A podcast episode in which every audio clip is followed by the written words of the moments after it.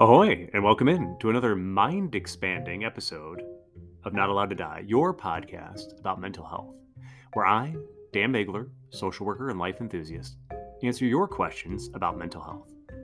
Alongside me, as always, is Mariska, the three toothed Patterdale Terrier. And Mariska is not licking her paws right now. And we know what that means. We know that when she's not licking her paws, you have helped her by rating and reviewing the podcast. You can put a five star review, you can write a couple words on Apple Podcasts, on Spotify, and it really helps the podcast grow. But more importantly, it helps Mariska's paws. This is hard to say, but Mariska was communicating with me and she wants more. She said, It's great that you rate, it's great that you review, but are, are you following the podcast? Did you click that follow button? And we want even more today. We're being aggressive today. We want you to tell a friend about the podcast. So we want to do all of these things. Now, if you have a question for Mariska or for me, you can email us at daniel.magler at live.com. And the reason I changed the intro a little bit today, for those of you who are regular listeners, you'll know I usually I would come on and say it's time for another exciting episode. But no, I said this is a mind expanding episode. I have been binging another podcast. I my guest for next week's episode that will come out next week. Uh, he's has a podcast with a podcast partner, and it's called From uh, Survivor to Thriver. And I have been binging his podcast, uh, their podcast, and it's a podcast about mental health. And I thought to myself, what is the point of this podcast, other than just me pontificating out to the universe? What sets Not Allowed to Die apart? And my goal with every episode is to give you some sort of viewpoint on mental health that you might not get somewhere else. So when people reach out to me and they say, Hey, I'd like to come on your podcast, what I always push back with to them is, What are you going to share with my audience that's a little bit different? And when I'm coming on here, in addition to talking about the dilemmas that I'm seeing in my private practice or at the school, that's one of the stories I'm trying to bring you are always with hopefully some sort of mind expansion saying, oh, maybe I never thought about it that way. So, today's episode, we're going to talk a little bit about a challenge that a lot of people face. It's, in fact, disturbingly regular. In that, what do you do in a conflict situation where there is no bad guy? So, I had this student, and he came into my office, and he said, You know, we had been talking about his relationship for a while, and you know, he he was enjoying the relationship. It was he wanted it to be a little bit more uh, physically intimate and romantic, but he understood that his girlfriend was just a person who did not want to have sex before marriage, and she just was really not into that level. But he didn't. He said she's worth it. I don't care. Just the way she makes me feel, and the conversations that we have, and the energy and attention that we give each other. I just really enjoy the relationship. But she broke up with him because she said, I've realized that I'm going to become a nun. And he's like, What am I supposed to do with that? he's like, I can't get mad at her. Um, you know, she's like, I just don't think it's right to keep dating you if I'm going to promise myself to Jesus and I'm going to go into the church. And, you know, he had known always, uh, it's a big part of her personality that she's from a very um, enthusiastically Catholic family. And so when she said it to him, I mean, he didn't anticipate that, but he was like, oh, yeah, that makes sense. and so, what do you do when you're filled with these feelings that something's been taken from you, this relationship, and yet nobody did anything wrong? We want there always to be someone to blame. But he's saying she's doing this thing that really it's noble and whether or not he believe he's not a very big believer in religions and whatnot, but he thinks he respects that for her, her prayer life and her life, her relationship with God is it's when she feels like she's at her best. And so he can't do anything but respect the fact that she wants to pursue this. Now, she still does want to remain his friend. And I said, based on the nature of your guys' relationship, this not a lot necessarily needs to change. But he said, yeah, but it really is different even if we were never touching romantically doing any of that the fact that there is there's just a different energy to the relationship i didn't treat her like i treated one of my other friends even one of my female friends that was a special kind of connection and relationship. And I thought she was investing in me in the same way. And so he's going to need some time so that it doesn't he doesn't feel a sense of hurt and longing every time he interacts with her. But hopefully it can get to a place where we can say, "Hey, you have this person in your life now who maybe if you have future girlfriends, they won't feel like is a threat. They'll say, "Hey, it's it's all right that you have this female friend." Whereas a lot of people are threatened by their romantic partner having a connection with someone of the opposite sex. So hopefully he can. I said this relationship as a friendship is much more likely to last for decades than it was would if it was just a romantic relationship. But it doesn't mean that we shouldn't take time to mourn the loss of something. Brene Brown has a great uh, YouTube video, if you could search it up, about just silver lining people, like giving people a silver lining before they're ready for it. And we have to be, and I was trying to be very careful not to do that with him and not try to push to a silver lining before he was ready for that. To say, we need to just honor your feelings, feel them, look at all of them, and recognize that this this is a great wisdom piece for you to know that many times when relationships end, there isn't necessarily a bad guy. Another student come in and she is dating a girl and her partner her des- the partner's desire is to become to be poly.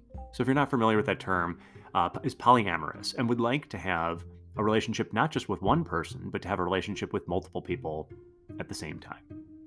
And my client, she does not want that kind of connection relationship. She is more of a, you know, monogamous person. And so she, the the partner, the other girl, had not done anything, but she had expressed this desire. And months had gone by and nothing had been happening. But then there was a mutual friend of theirs who my partner, will call her M, and M gave me permission to talk about this uh, circumstance and situation. So, anyway, so um, M did not want any other parts of added partners in the relationship, and C, his girlfriend, or I'm sorry, her girlfriend, um, was wanting to add people, and we'll call the other person their mutual friend uh, D. So uh, M, C, and D. Sorry if this gets a little confusing. This is what we do when I'm running groups. We we try not to use real names, so we give false ones. So sometimes a letter, sometimes things like water bottle or shampoo or cheesecake. But anyway, so they have this mutual friend D, and C's like, I really kind of have a crush on her, and I would love to bring her into our relationship. Well, M is first of all, M is like, I don't have any. I like D, like her a lot but I don't have any romantic feeling toward her. And secondly, you know, like I'm I'm still not really okay with this whole idea of you having another partner. And C was like, I get that, but you have to know that this is a part of who I am. And eventually, this lack of being able to express this and find this connection may have an impact on our relationship. So, M was feeling really kind of in a bind because she didn't want to force her partner, C, to be unfulfilled. And yet, it would also be dis- disingenuous to say, Yeah, I'm okay with it. Go forward and do whatever it is you need to do. And D is sitting there on the outside, but also kind of has, has the crush on C, would like to be part of their relationship, would, but you know, is is fine just waiting and seeing whatever could happen. So here we have a circumstance where everyone is doing what they're supposed to be doing. They're communicating. Nobody has done anything bad. C has not cheated. C has just said, here's what I'm feeling. And when, even though C was super excited about D and really wanted to bring that person into their relationship, when M said, I'm not ready for that, I don't know if I'll ever be ready for that, C did the right thing and sort of shut it down. But again, what do we do when we're in that circumstance that M is in and saying, gosh, do I, I let my partner do something that I'm uncomfortable with? And we see this often with, I, I will run into this situation with someone dating someone, particularly, this happens more in younger couples, where someone is dating someone who has come out as bisexual. And they've said, I really want to explore this other side of myself. And their partner, on the one hand, logically may say, I get that, but it makes me feel threatened that you're going to leave me and I'm going to lose this relationship. And not only that, even if we all stay in a relationship together, one of the difficulties with poly relationships is that it's just very hard to find time for everybody. I uh, was joking around with uh, M and with other students as I've been you know talking about like the idea of having multiple relationships at once. I barely have time to go to work, come home, exercise, spend a little time with the kids, eat, and maybe watch a show. Like that will be. I don't know how people. These there are these people out there who are able to maintain full extra families and things like that where they where nobody knows about them. Um, so I think it. I am just not good enough at time juggling to potentially have that. But it comes back to the main issue. What do we do when we have a person who we care about who's not doing anything wrong, but we still have a lot of feelings? This is a big reason why we do need people outside of our main partner to vent to, to talk to. Why it's great that both of those students can come to me, or for people who don't, you know, have a school social worker, things like that, where we get a therapist or we get someone who is not interconnected, particularly for M, because M, this is uh-huh. involving multiple people in M's friend group. It would be very hard to vent and talk about this with, you know, other people because it would impact their view on D, their view on C. You know, so we have to have people, even again, if we're, it doesn't have to be a paid therapist, but somebody who's a cousin who lives in another state or, or something like that, where we can share these parts of our life. And recognizing that just because there is a bad feeling doesn't mean, again, anyone is doing anything wrong. We need to listen to that feeling and we need to honor it. In the case of my, my first customer, who was dumped by our future nun, for him, the idea more of just coming to terms with. So, we talk about grieving, and particularly in grieving relationships, it becomes difficult to get through the first stage, that denial because relationships don't always just end. Sometimes they do come back and get back together. Um, but where do we what do we do with that? How do we make space for a new person? Actually, just uh, finished up with a client who has a long term problem with having relationships that have ended really truly end. She has a habit of staying in touch with people after having broken up and those people continue to talk, and eventually sometimes they'll hook up or things like that will happen. And it makes it very hard for her to let a new person into her life. This is kind of that emotional hoarder mentality. I never want to be without.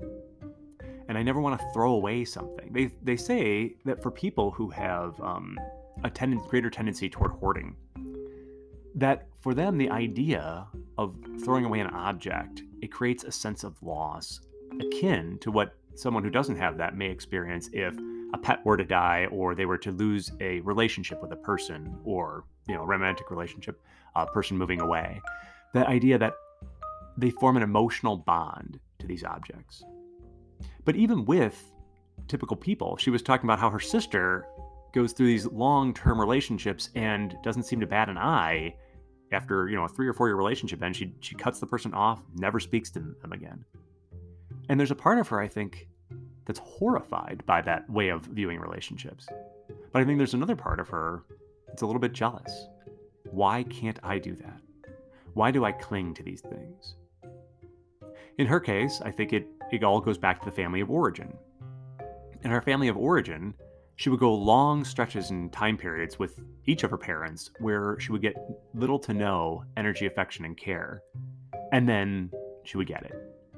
So she was never quite sure when to give up, when to walk away from this, because, oh, there might be a little something left in there. We talked about the business book, which is sort of a play on a children's story, Who Moved My Cheese?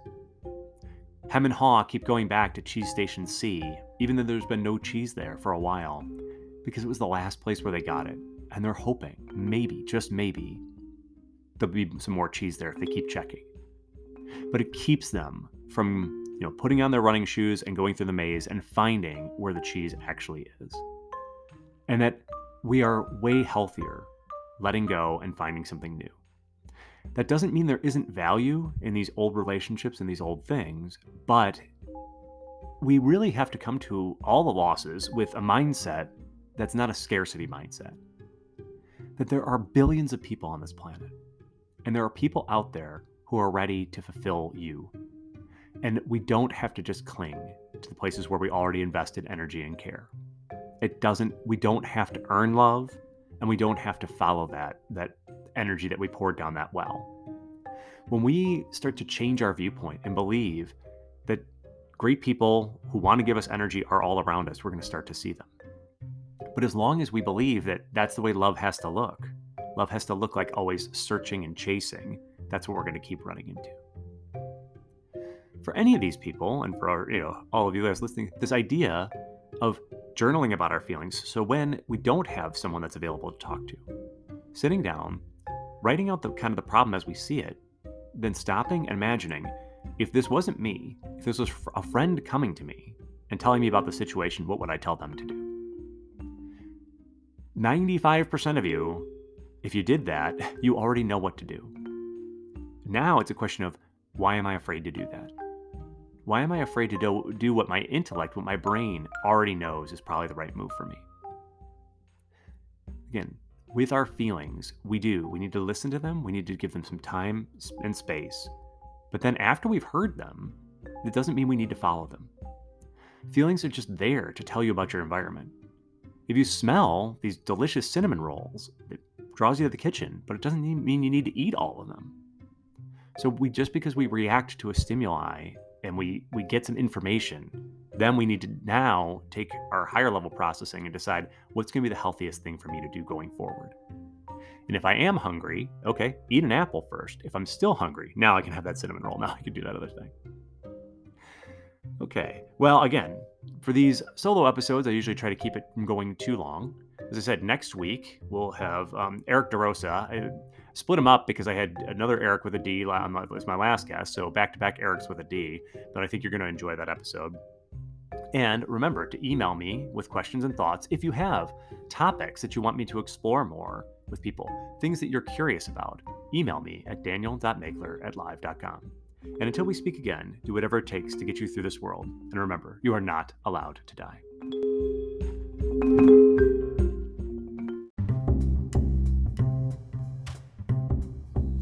And now for something completely different. Sometimes there are no words.